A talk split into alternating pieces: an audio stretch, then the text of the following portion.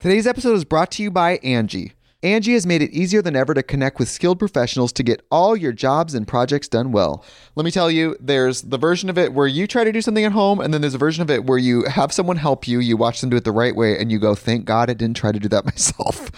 I have fully done things around the home that I think look good, and then a bang in the night, and I wake up to a shelf collapsing, a painting falling off the wall. Like it, I've I've seen it all go south. I own a home, and I can tell you, I know how much work it can take. Whether it's everyday maintenance and repairs or making dream projects a reality, it can be hard just to know where to start. But now all you need to do is Angie that and find a skilled local pro who will deliver the quality and expertise you need.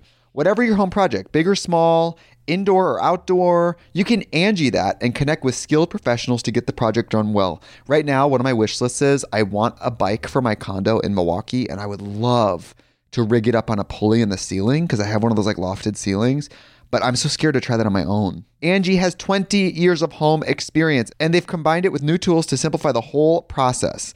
Bring them your project online or with the Angie app.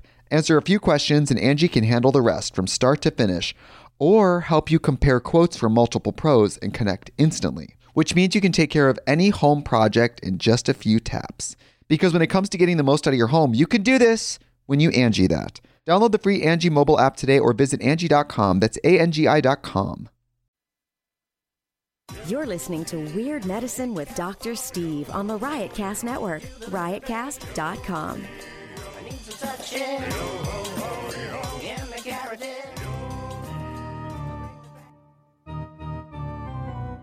I've got diphtheria crushing my esophagus. I've got Ebola virus dripping from my nose. I've got the leprosy of the heart valve, exacerbating my incredible woes. I want to take my brain out and blast it with the wave, an ultrasonic echographic and a pulsating shave. I want a magic pill for all my ailments, the health equivalent of Citizen Kane.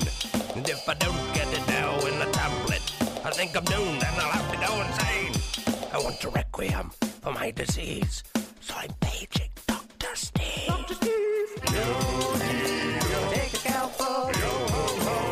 It's Weird Medicine, the first and still only uncensored medical show in the history of broadcast radio, now a podcast. I'm Doctor Steve, and this is a show for people who would never listen to a medical show on the radio or the internet. If you've got a question you're embarrassed to take to your regular medical provider, can't find an answer anywhere else, give us a call, three four seven, seven six six, four three two three. That's three four seven, P O O H E A D.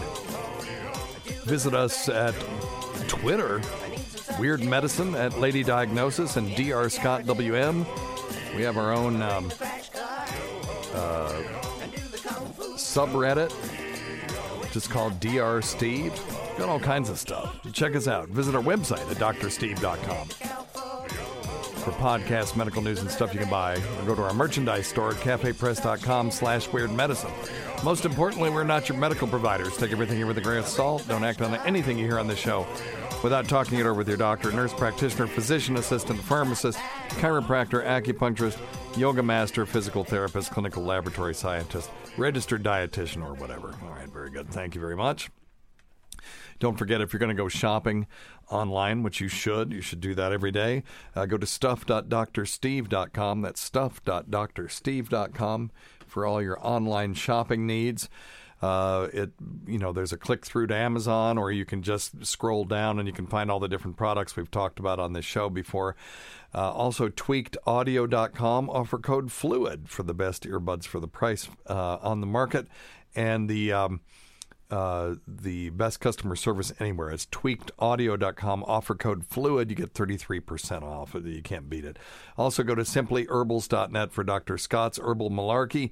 And if you want to lose weight with me, check out noom dot doctor steve dot com. That's N O O M dot doctor steve dot com. You've heard about it.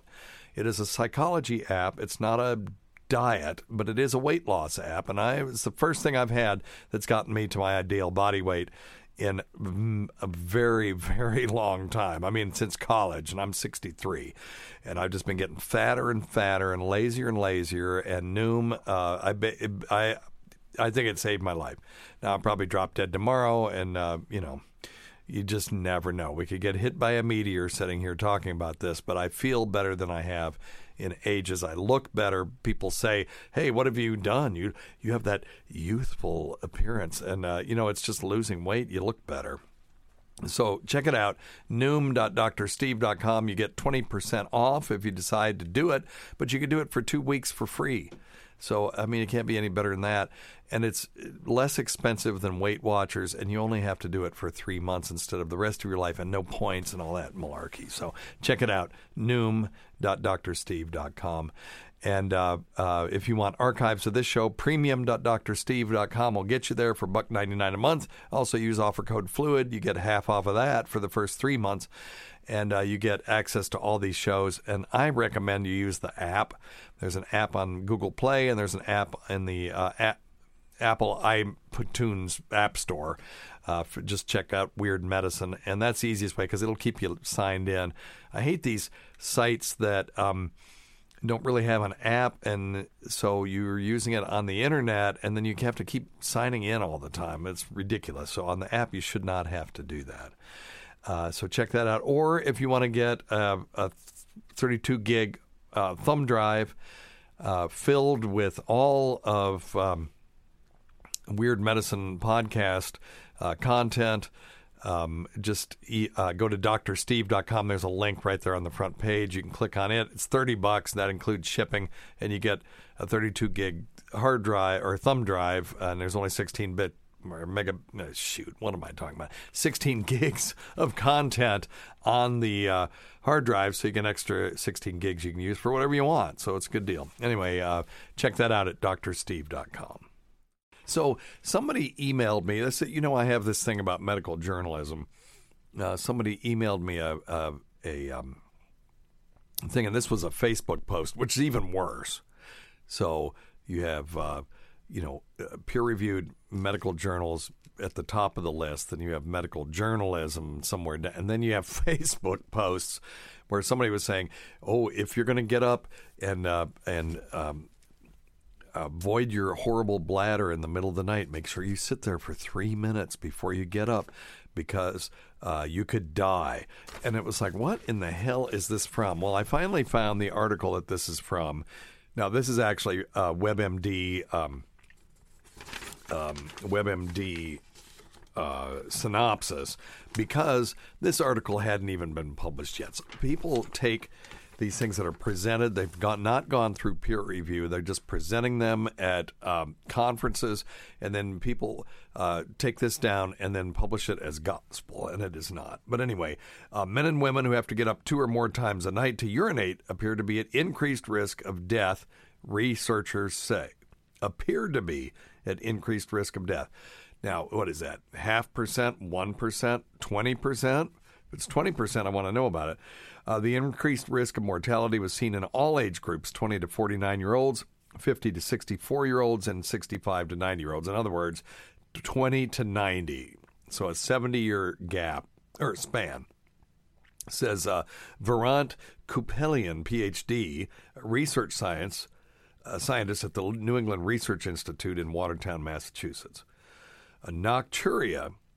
Well, okay, nocturia is just a fancy way of saying you're getting up in the middle of the night to piss. Uh, defined in this study as having to urinate two or more times a night. So I don't have nocturia. I'm about, once a week I have to get up in the middle of the night. Is a predictor of mortality, and surprisingly more so in relatively younger men and women rather than in the elderly. Well, this makes sense. Remember, causation does not... Uh, or correlation does not equal causation. So it's not this um, the fact that they're getting up and falling down and hitting their heads and dying. This is a uh, apparently a predictor for increased risk of all forms of mortality. And that kind of makes sense. If you're a young person, you're having to get up to piss four, three and four times a night. Uh, you probably have diabetes because uh, and untreated diabetes because those people have what we call polyuria, where they have to uh, urinate all the time because the body's trying to get rid of all this uh, sugar that's in uh, that's filtering out in the kidneys, uh, or they have some other problem uh, because that's not normal to be getting up more than two times a night uh, uh, when you are a twenty-year-old. Uh, now, in older adults, falls and fractures that occur when people get up to the bathroom in the middle of the night may account for some, may account for some of the increase in mortality. They're not sure. So that internet post you know, was taking that small fraction of people and uh, their small increased risk. And they're not wrong. They're not wrong that um, when you get to be my age, your autonomic nervous system doesn't work as well as you as it should. So let's just talk a little bit about why people faint when they get up. Um, you you think of your body as kind of being this adynamic thing, that things don't change. It's, stuff is changing all the time. And when you're laying down, um, your blood vessels uh, dilate a little bit uh, to um, decrease the resistance to flow. And so uh, because the, the heart is not having to pump against um, against gravity, it's just pumping horizontally, right? So the blood pressure at the head and the and the feet are pretty close to being the same, or at least the amount of fl- flow. Now, when you stand up, you've got gravity pulling blood out of your head because it's trying to pull everything in your body toward the center of the earth. And um, therefore, those blood vessels have to constrict. The blood vessels in the lower part of the body particularly have to constrict to increase the flow going to the brain, because if it, they don't, you're going to faint. So you get these people that fall, you know, get up and they run to the bathroom, and halfway there they start feeling, uh-oh, I'm feeling faint, and then they fall and hit their head. Maybe they die. Um, uh, and, and those people who are getting into my age group, you know, sixty and older, start to notice this more and more. The other day, I was just at dinner and I thought I was going to freaking faint. It's because my autonomic nervous system is not regulating the blood pressure to my brain as efficiently as it did when I was eighteen. So um, in those cases, those people are recommended to um, to uh, Uh, stand up from a sitting position if they've been sitting for a long time, and just stand there for a second. Hold on to the chair. And if you start feeling faint, you can sit back down. If after about thirty seconds you're okay, then you can maybe start walking, maybe a minute. These guys on this Facebook post were recommending three minutes. I think that's excessive, but, you know, it's different for each person.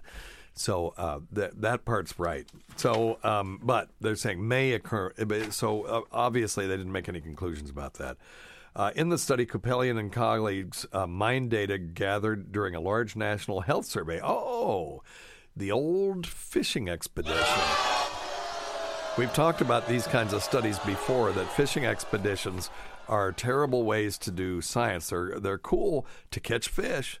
So if you want to uh, find out things that are interesting to study later, then do a fishing expedition. So that's what they did. This was a large national health survey.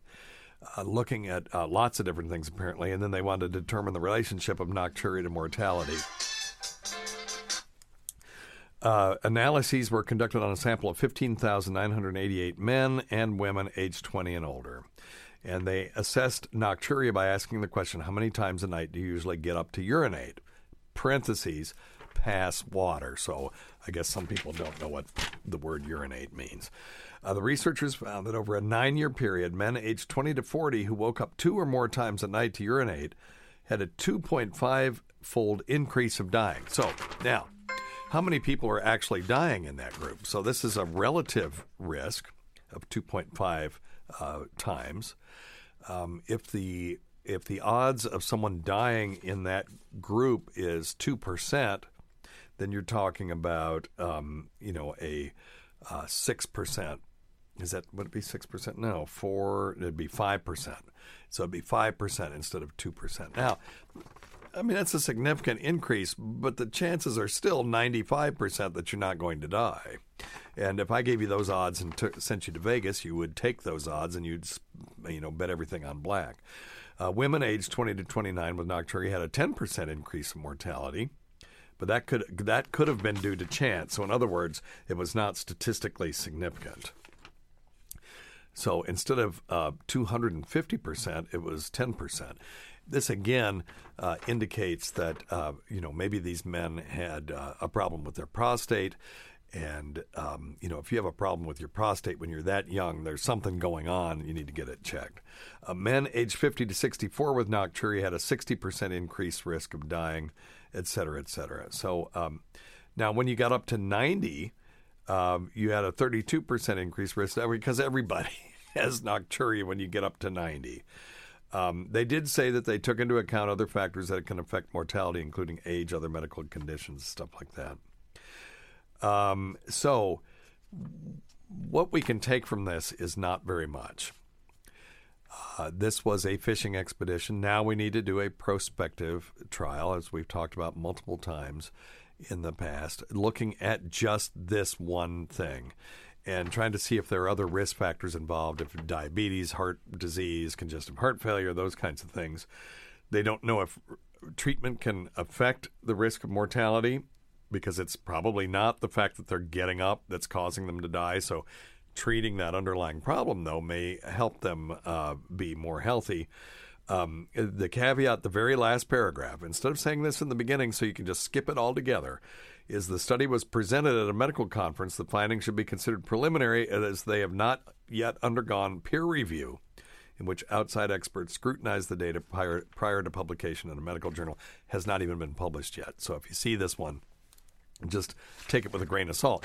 But I do think if you are um, between twenty and forty particularly, and you're getting up to piss more than two times a night, that should be reported to your primary care provider. No question about that. I don't have a problem with that at all. Just don't freak out that you're going to die. All right. Um, okay, let's take some phone calls. Number one thing. Don't take advice from some asshole on the radio. Thank you, Ronnie B. There's nothing more true than that. Hey, Doctor Steve, this is Mark calling from Alabama. Hey, Mark. A question regarding uh, kind of my profession and uh, some decisions about immunization. I'm a school teacher in a school with a very large immigrant population, um, and uh, one of the things that concerns me is about uh, getting the flu shot every year, making sure that's, that's done, but also making sure it's timely. So given the seasonal considerations, when's the best time to get your flu shot so that it's most effective? Yeah, let's. Um, his audio's not good, so I'm just going to cut him off there. I think you all could probably understand that he's. Uh, it works in a school, so he's going to get every virus that there is, and uh, probably have a really revved up immune system, which is awesome. And he wants to know when to get the uh, flu vaccine.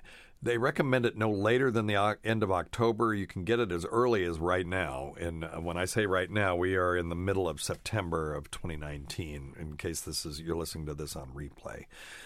Um, the uh, uh, what I usually recommend is, assuming that you're not the first person to get influenza in your area, which you could be, it happens, uh, that someone will get it before they've had the flu vaccine. Uh, if you start hearing about um, uh, f- influenza cases in your region, and listening to the local news usually is pretty good, or you can check the C D C uh, website, or you can check your state, or you can call the he- local health department and uh, do some surveillance on your own. Uh, we usually recommend, you know, first of October to mid-October, but you can get it earlier than that if there are flu influenza cases in your community. Actually, in my community, Uh, there have been several reported influenza cases already, so we're I already have my influenza vaccine for this year. And um, so people say, well, what are the benefits? The, the the reason you have to do this every year is a stupid vaccine as it passes through the population. You know, it spends the summer in the uh, southern hemisphere, our summer in the southern hemisphere, and uh, spends the um Uh, the winter in our hemisphere, and then it spends a little bit of time in between, and people are traveling and go from place to place and spreading this crappy vac or virus, uh, and it um, uh, it mutates.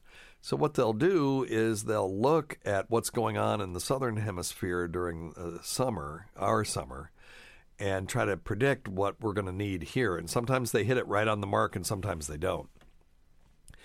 Uh, this is from the C D C website. Um, what are the benefits? So I can get you, keep you from getting sick with the flu. No shit. Uh, it prevents millions of illnesses and flu-related doctor's visits every year. During twenty sixteen and twenty seventeen, influenza vaccine prevented an estimated uh, five point three million influenza illnesses, two point six million influenza-associated medical visits. So that's about half the people that get it seem to go to the doctor. And eighty-five thousand influenza-associated hospitalizations, and how many of those are, would die? Um, that's a good question. If it's ten percent, it would be eighty-five hundred deaths. Uh, in a season when the vaccine viruses match circulating strains, flu vaccine has been shown to reduce the risk of having to go to the doctor with the flu by forty to sixty percent.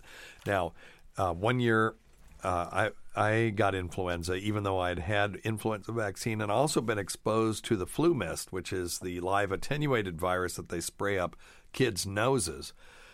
The dirty little secret about that uh, in, um, vaccination is that It it doesn't just vaccinate the kid. The kids spread that virus throughout the community.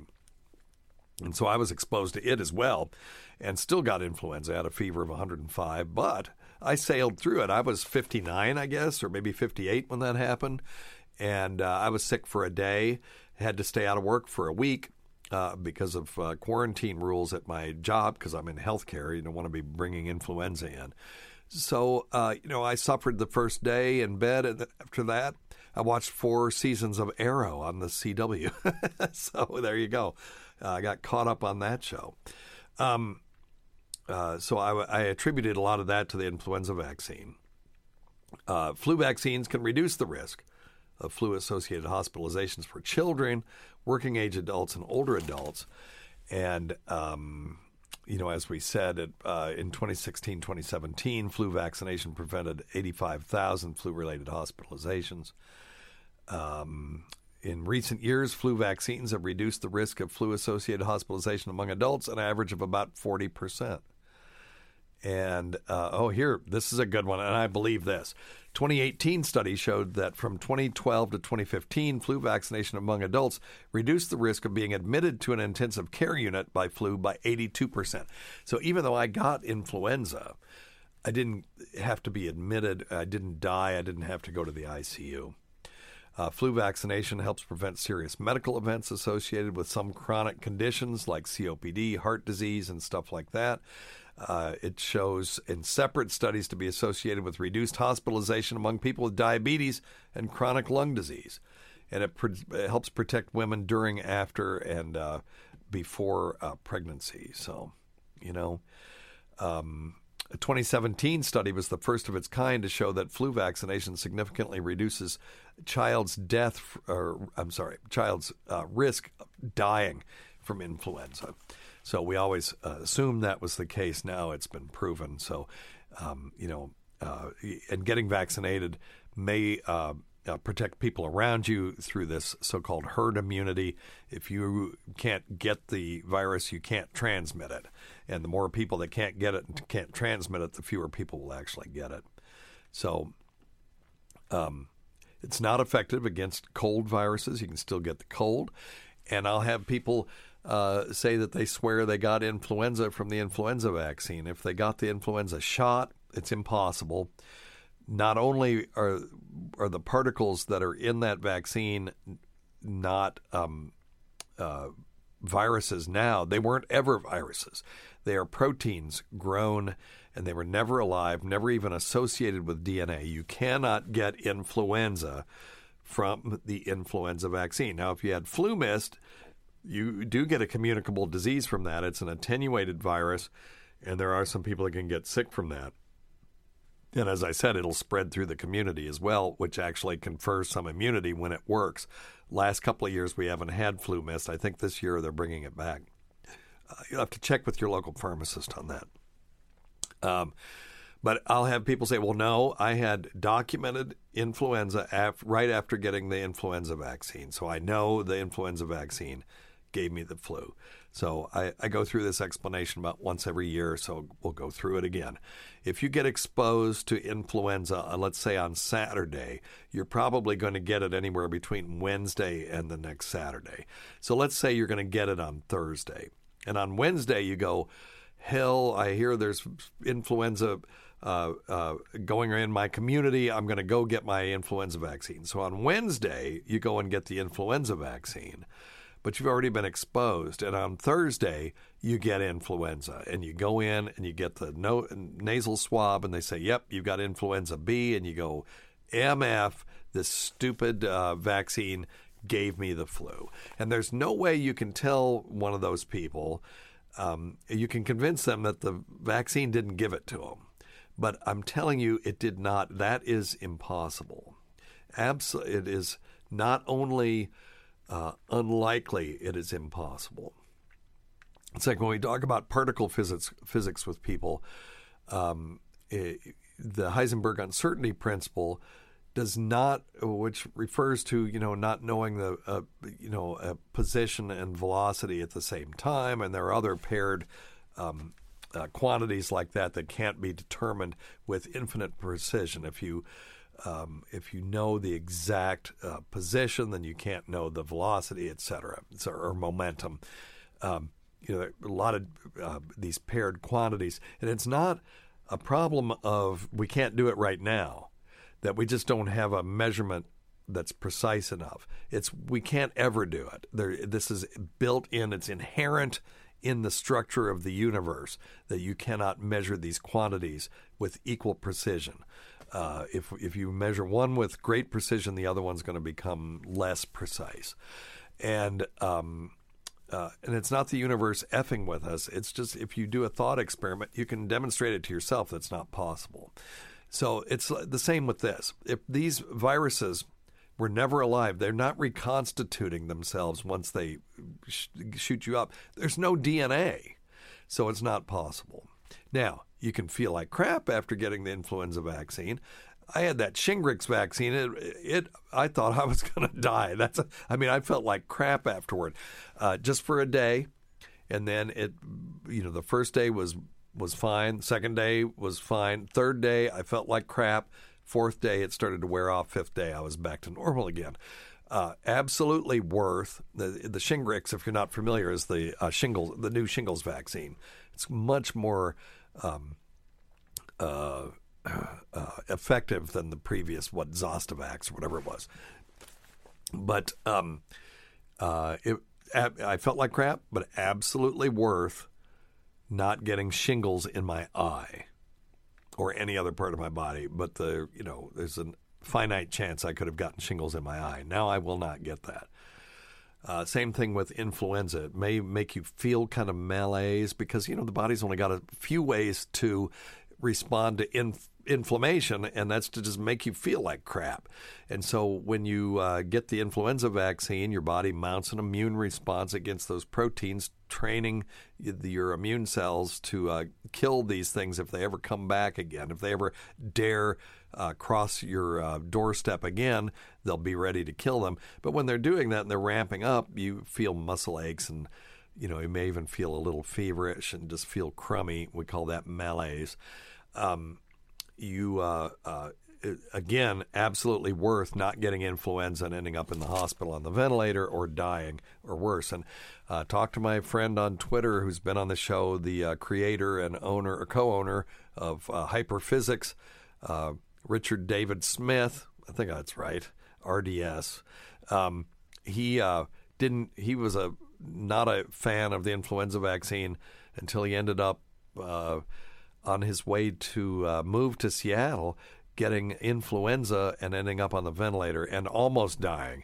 And now he gets his damn influenza vaccine every year. Whenever I start having people giving me shit about influenza vaccine online, I just say, go talk to him and he takes over. So from personal experience.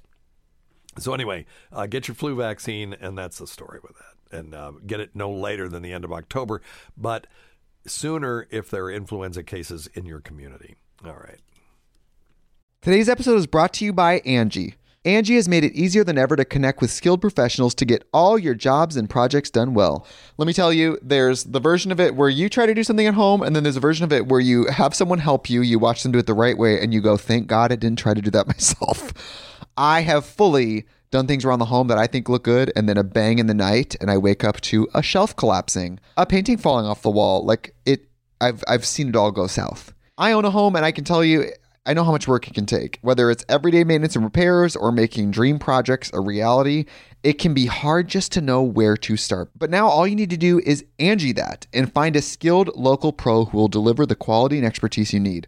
Whatever your home project, big or small, indoor or outdoor, you can Angie that and connect with skilled professionals to get the project done well. Right now, one of my wish lists is I want a bike for my condo in Milwaukee, and I would love to rig it up on a pulley in the ceiling because I have one of those like lofted ceilings.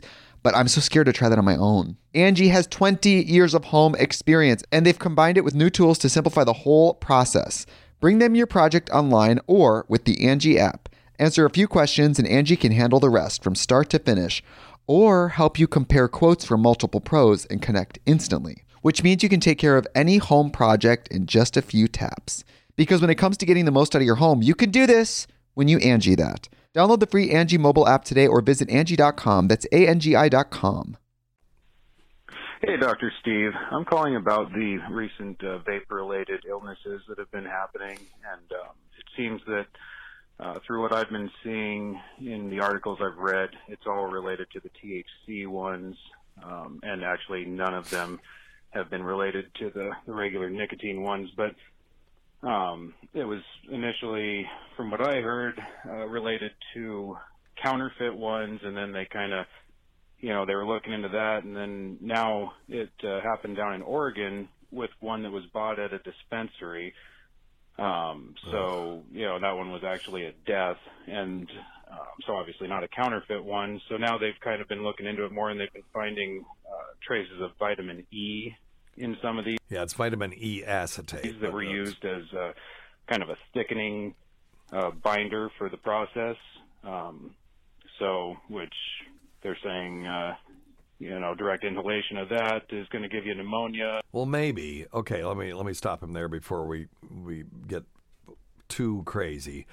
Uh, I'm just. This is from uh, what is this? C B S News. Kansas health officials say they've confirmed the first death in that state in Kansas related to an outbreak of a lung disease linked to vaping. Kansas became at least the sixth state to confirm a death, possibly blamed on using e-cigarettes since last month. So we got fifty states, six of them have shown problems. So so th- this um, uh, this is an outbreak, not an epidemic. And uh, but we don't want to have any more of this, because I see these people walking around with these freaking, you know, uh, things that, like I, I've described, and it looked like a clarinet and this big tank on it, and they're blowing out these giant billows of uh, vape. And um, I've been saying this from day one, that we don't know what the long-term effects of this are. You know, we've, we've had talks of popcorn lung. Now we've got this. I um, said many, many years ago that if you're going to do this as a bridge to quitting smoking, it's probably more safe, but we don't know. And if you do it, it's for short-term as a bridge to get you to total um, uh, clean air sobriety, you know. So uh, let's see what's going on here. So um, uh, the Kansas Department of Health and Environment said in a news release Tuesday the recent death involved a Kansas resident over the age of fifty who had a history of underlying health issues. So that may be an issue in this. That's what we're going to look at over time, is are there risk factors? Can a twenty-year-old who's otherwise healthy do this with impunity, uh, or are they going to uh, have a problem? And you know, th- this phenomenon is so new. We don't have twenty-year data like we do with tobacco. We've got tobacco data going back to seventeen seventy-six and probably before. Uh, and, uh, you know, vaping is such a new phenomenon. We just don't have long-term data to say uh, who can do this with impunity, if anybody, and what are the safest ingredients to use in them to prevent this kind of thing. Uh, health officials say they do not have detailed information on what specific e-cigarette products were used by the deceased Kansas patient, so we don't know. Uh, the state has six reports of illness possibly associated with the national lung disease outbreak, including three which they believe to be confirmed or probable cases. So the remaining three are still under investigation. So this is all really new. I don't want anybody to panic, but I want everybody to be smart. Um, let's see. On Friday, officials in Indiana, California, and Minnesota reported deaths in their states linked to vaping. Previous deaths have been reported in Illinois and Oregon.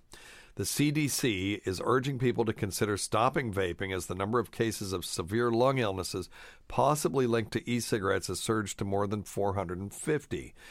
Okay, so what I, I would really like to know is um, out of how many? How many people out there are vaping? And that is im- almost impossible to know, particularly when there are black market uh, e-cigarettes out there and uh, non-commercially or non-regulated uh, vape pens and all this kind of stuff. This is very distressing to me because um, I always thought, at least for cannabis use, that vaping made so much sense because inhaling medication into your lungs is actually a, a more rapid way of getting stuff into your system than even I V use. And you go, well, how could that be?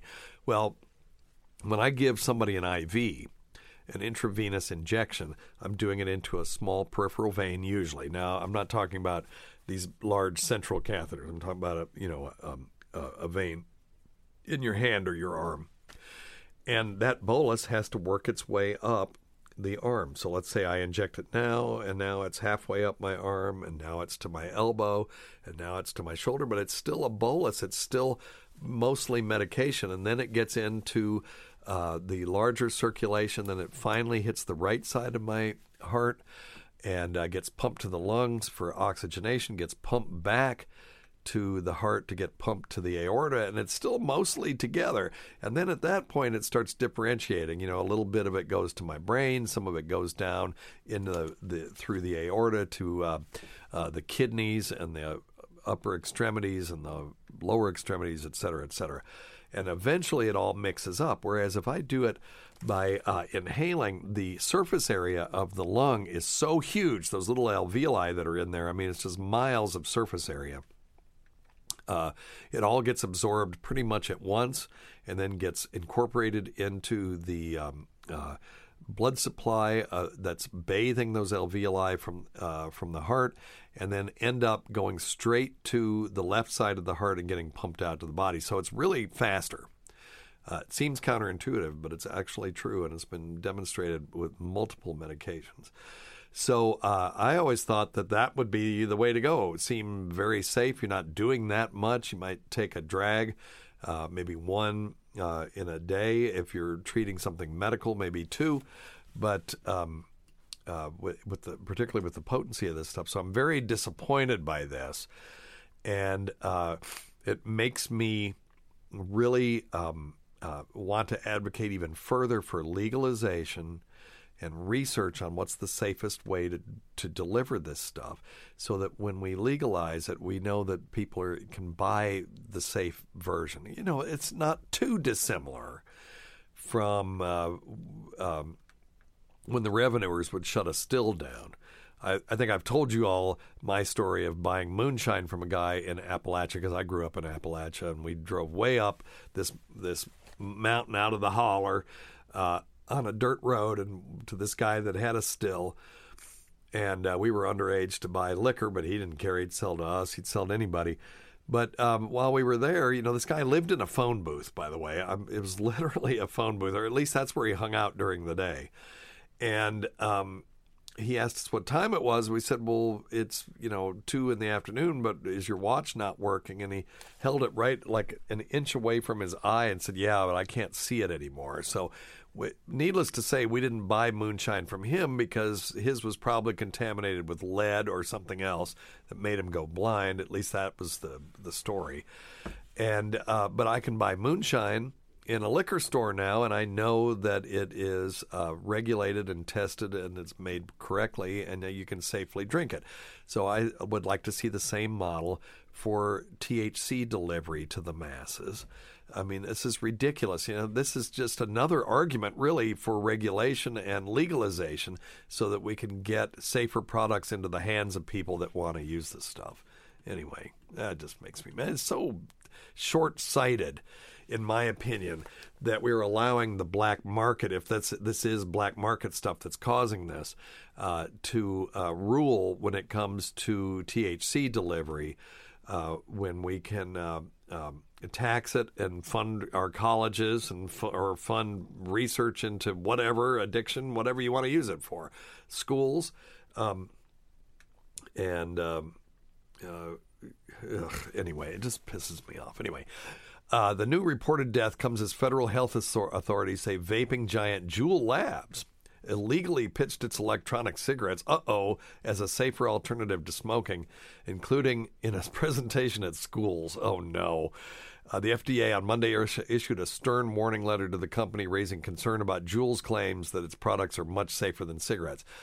We, um, they certainly um, don't have tar. So in a, the sense that they're safer, are they less carcinogenic? Almost certainly, although we've got to vet every single ingredient that goes into these things and simplifying them to the point that uh, there are fewer um, active ingredients and fewer products uh, that are uh, of, so there's no combustion, so there's no products of combustion, but you can change things just by heating them and vaporizing them. So we need to quanti- uh, quantify all of those things, make sure that uh, we're not increasing people's risk of disease. Uh, okay. So let's see. Um, I had another thing from the C D C. Um, see if I can find it here. So what have vaping illness investigators found so far?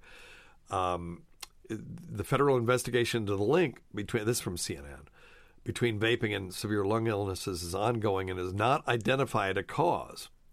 But all reported cases have indicated the use of e-cigarette products, and some patients have reported using e-cigarettes containing cannabinoid products such as T H C. Again, that breaks my heart. Um, we need to uh, uh, figure this out as quickly as possible. New York health officials said last week that extremely high levels of the chemical vitamin E acetate were found in nearly all cannabis-containing vaping products that were analyzed as part of the investigation. At least one vape product included this chemical has been linked to each person who fell ill and submitted a product for testing in the state. Doesn't mean that was it. What if all of them have it? Then, of course, you know, if you're saying, well, vaping caused it and they all have it, well, then all of them will have vitamin E acetate. That does not necessarily mean anything. Now, if there is a whole huge cohort of people Uh, who are vaping and they don't have vitamin E acetate in them, and then every single one of the cases had products that did have vitamin E acetate, now you might be able to say something.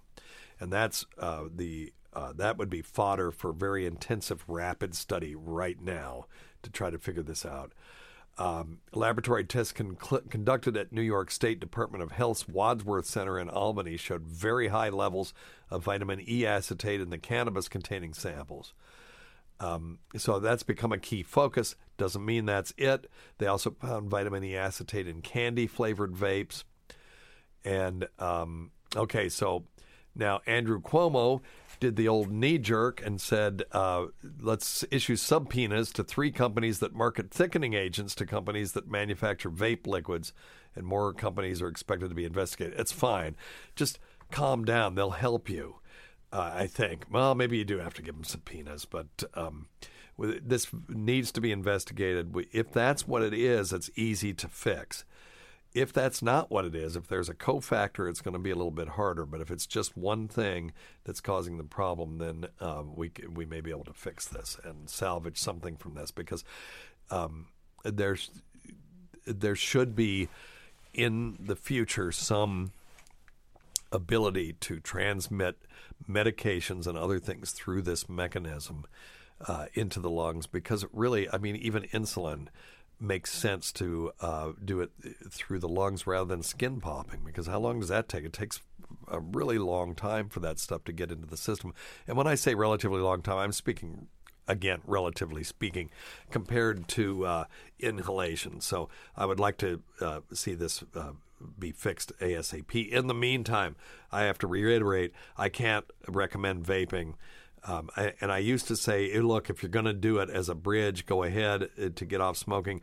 Uh, I'm not even going to recommend that anymore. They make it, there is an F D A-regulated nicotine inhaler that you can use as a bridge to quit smoking. I think the brand name is even Nicorette, but I'm not sure.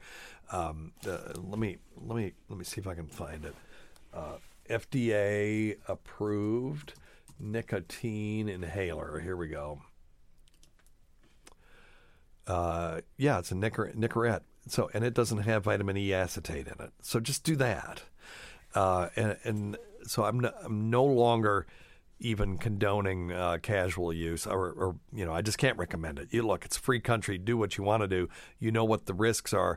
There are probably millions of people that are vaping, and four to six hundred people have had this. But what if, and, and I said this years ago as well, ten years from now, all of these people end up with uh, scarring in their lungs and fibrosis and so on. We've got no way to predict that. Um, so I would really like to see a lot more research done on this before we uh, wholly adopt this. And I feel bad for the people that make money off of uh, vaping, and they're taking a huge hit right now, and this is going to affect jobs and small business people. I get it. I'm sorry. I just uh, I can't recommend it. I'm not, you know, I'm not some namby-pamby, just say no person. Do what thou wilt, um, as Aleister Crowley used to say, but um, uh, I, I just can't recommend it. Okay, can I say that enough times? I guess I've said it enough. Anyway, all right. Hello, y'all. What up? I was wondering if you could uh, answer this question on the uh, podcast. Okay, um, well. But just a quick question on tetanus shot. Okay, we'll answer it on the podcast, too. I recently hit my head on a rusty pole cutting grass, okay, and I haven't had a tetanus shot. I'm forty-two, and I couldn't even tell you the last time I had one. So I was freaking out about it, and um, was going to go to Walgreens, pharmacist there, to give me the shot. I told him what was up, and he was basically talked me out of it. What? Saying that the shot would take two weeks to work, and yeah, it might maybe help, but more or less he was saying it was kind of pointless at that point. It might so, maybe help. Is that true? No. Am I going to die of tetanus no. now? No. I, uh, no to both. Cleaned it out real good, of course, but did not. Okay. Golly. See, you're a healthcare provider, and someone comes to you and says, it's been more than ten years since my last tetanus shot. I just had a wound. Can I get a tetanus shot? And they talk him out of it.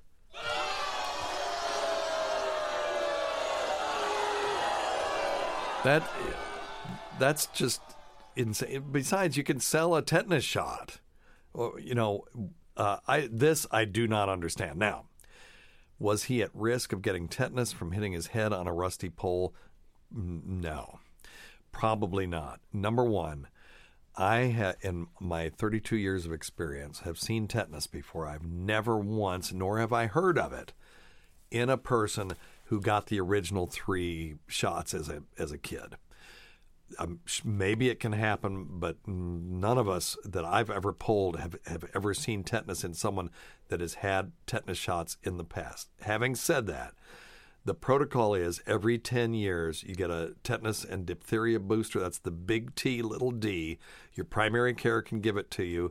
You could should be able to go to a pharmacy and get it if you can just tell them it's been ten years. Now, um, if you have a deep wound, like a knife wound, an animal bite, if you step on a nail and it punctures your foot and it was...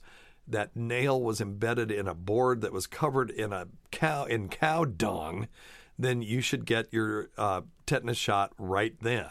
So they'll recommend it for dirty wounds, particularly if it's been five years or more. But uh, if it's been ten years and you have, don't have any of those, then just doing it every ten years is okay. But if you don't remember the last time you did it, if you can find out, that'd be great. And if you find out and you know it's been more than ten years, then just go get one. Um, if it's been eight years, then yeah, the, the pharmacist, maybe, maybe the pharmacist had magic uh, um, uh, uh, knowledge of your uh, past history and knew that you'd had one in the last ten years and you, it was telling you you didn't need it. That's fine, but they sh- probably could have explained that better. Okay, so tetanus vaccine, good.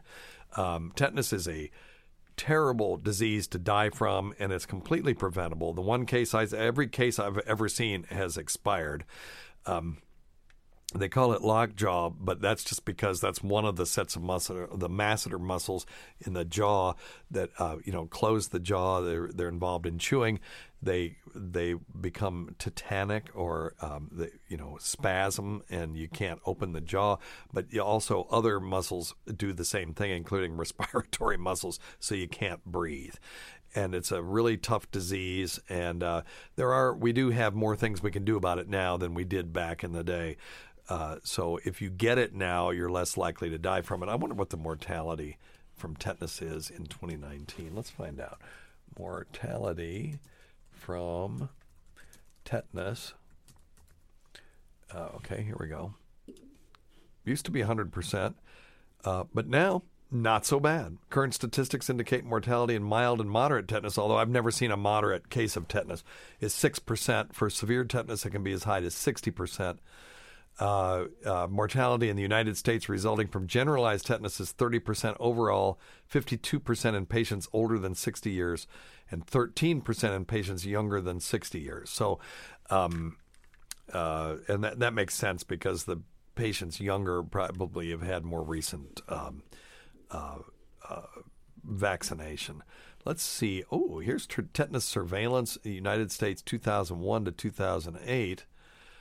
Tetanus is a life-threatening but preventable disease caused by the toxin of Clostridium tetani, a ubiquitous, meaning it's everywhere, spore-forming gram-positive bacillus found in high concentrations in soil, ooh, and animal excrement. Uh, reported tetanus cases have declined greater than ninety-five percent, and deaths from tetanus have declined greater than ninety-nine percent in the United States since nineteen forty-seven, when the disease became reportable nationally. So there you go. Uh, let me see, from nineteen forty-seven to two thousand eight, the number of tetanus cases reported each year, which had already decreased greatly since nineteen hundred, continued to decline. Okay, there's a figure, so let me see. Oh, my goodness. Wow, that's a very impressive. You know what? If you think vac- vaccinations are dumb, you should look at this. Um, the number of deaths have dwindled almost to zero. The number of, of cases has gotten really close to. Uh, so it's below zero point five. Um, cases per million, and it's like really, really close to zero. So it's pretty cool. Um, average annual annual rate in ages five to nineteen is zero point zero four. So it's not zero, but, you know, the number of known deaths, zero. And in twenty to thirty-four, zero. In ages thirty-five to forty-nine, four out of three hundred fifty million people, or four hundred fifty million, so your chances of dying of this is about one in one hundred million. So anyway, all right, but get the vaccine. Okay. Hi, Doctor Steve. This is Jack from Wilmington, North Carolina. Hey, Jack. And um, I drive over the road, and I haven't been paying attention um, to, like, eating good food. So uh, I was wondering if you have any information for, like, a good, easy... Well, his audio's terrible. What he's at, he's an over-the-road trucker asking about nutrition, and uh, we have covered this, but it's been a while. Um, you know, ever since Barry the Blade passed away of swine flu, by the way, um, he uh, he was our trucker uh, uh, correspondent, and then we haven't heard from Lady Trucker in ages since she got divorced and she's out on the town Uh, doing her thing uh, as a single woman, so she doesn't call in anymore either. So I don't have a trucker correspondent for Trucker Lifestyle. Uh, that whole trucker duty segment that we did back in uh, the early uh, the early days was pretty much fun and pretty educational. Uh, um, but anyway, so anytime I see a Walmart bag on the side of the road, I know not to pick it up. Uh, at least if I do pick it up, don't uh, don't puncture it, because it may be filled with fecal matter. But anyway, uh, as far as trucker diet, every fast food place now, with maybe one exception, and I won't name them, uh, has something healthy on their uh, on their um, menu. And but it isn't always something that you can go through the drive-in and then, you know, eat on the road. And what I'm talking about is um, uh, salads with grilled chicken and vinaigrette dressing, which I, look, I used to poo-poo this. I wanted ranch, and I wanted crispy chicken tenders, and I have learned to love this. You just have to commit to it. And by the way, uh, you know, I'm doing Noom. I've had great results. They're not an advertiser. You can check out, uh, just come to my website, and I can uh, tell you about my experience with Noom. It's just a... Um, Um, a psychology app, and I'm a huge advocate of it. It really helped me in a lot of ways in my life, but also in losing weight and getting to my ideal body weight. But in doing that, I've come to love my uh, McDonald's or Subway. Uh, spin, uh, Subway has a great spinach salad. You can just say no lettuce, just give me a double spinach, double tomatoes. And uh, you can get the club that's got lean meats in it and some vinaigrette. And it's huge and it's heavy. You know, it weighs a couple of pounds. And that'll really uh, do you on the road. But you have to sit down and eat, which you should do anyway. Um, we should be mindful of our eating. We should enjoy it. It shouldn't be just something that we're cramming in our mouth while we're going down the road. So take a couple of minutes out, sit down, eat, enjoy it, look around, check out, you know, the hot women or hot dudes, you know, whatever is your proclivity in uh, in the place, or just whatever. Listen to music, just chill for a few minutes and eat and just enjoy it. And uh, it's absolutely doable on the road now. And um, but as I said, harder to do uh, when you're running through. If you think that you're going to go to that other place and get the Impossible Burger, that's great for the environment. It isn't much healthier, in my estimation, than eating meat is, but you're not eating meat, and you're not uh, using up all those uh, resources and water and all that other stuff that goes into making meat. Look, we're out of uh, time. Thanks always go to uh, Doctor Scott, who couldn't be here today. We can't forget Rob Sprance, Bob Kelly, Greg Hughes, Anthony Cumia, Jim Norton, Travis Teft, Lewis Johnson, Paul Ofcharsky, Eric Nagel, Roland Campos, Sam Roberts, Pat Duffy, Dennis Falcone, Ron Bennington, and Fez Watley, whose early support of this show has never gone unappreciated. Listen to our SiriusXM show on the Faction Talk channel, SiriusXM channel one oh three, Saturdays at eight p.m., Sundays at five p.m. Eastern, on demand, and other times at Jim McClure's uh, pleasure. Many thanks go to our listeners whose voicemail and topic ideas make this job very easy. Go to our website at doctor steve dot com for schedules and podcasts and other crap. Until next time, check your stupid nuts for lumps, quit smoking, get off your asses, and get some exercise. We'll see you in one week for the next edition of... Do I know the name of the show? Of Weird Medicine. Oh, boy. Time to retire.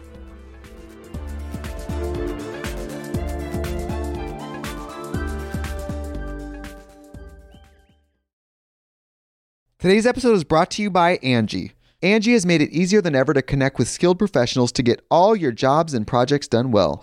Let me tell you, there's the version of it where you try to do something at home, and then there's a version of it where you have someone help you, you watch them do it the right way, and you go, thank God I didn't try to do that myself. I have fully done things around the home that I think look good, and then a bang in the night, and I wake up to a shelf collapsing, a painting falling off the wall. Like, it, I've I've seen it all go south. I own a home, and I can tell you, I know how much work it can take. Whether it's everyday maintenance and repairs or making dream projects a reality, it can be hard just to know where to start. But now all you need to do is Angie that and find a skilled local pro who will deliver the quality and expertise you need. Whatever your home project, big or small, indoor or outdoor, you can Angie that and connect with skilled professionals to get the project done well. Right now, one of my wish lists is I want a bike for my condo in Milwaukee, and I would love to rig it up on a pulley in the ceiling because I have one of those like lofted ceilings, but I'm so scared to try that on my own. Angie has twenty years of home experience, and they've combined it with new tools to simplify the whole process. Bring them your project online or with the Angie app. Answer a few questions and Angie can handle the rest from start to finish, or help you compare quotes from multiple pros and connect instantly, which means you can take care of any home project in just a few taps. Because when it comes to getting the most out of your home, you can do this when you Angie that. Download the free Angie mobile app today or visit Angie dot com. That's A N G I dot com. It's lunchtime at Tim Hortons, and we're serving up a special deal just for you. Our new five ninety-nine lunch deal includes your choice of any lunch sandwich and a side of crunchy kettle chips. Because what's lunch without a little crunch? And the sandwich choice is all yours, like a ham and Swiss, Chipotle chicken wrap, B L T, and more, made to order just the way you like it. Tim Hortons' new lunch deal. Simple, delicious, and just five ninety-nine. Now that's a good deal. Only at your neighborhood Tim's. U S only. Price and participation vary. Terms apply.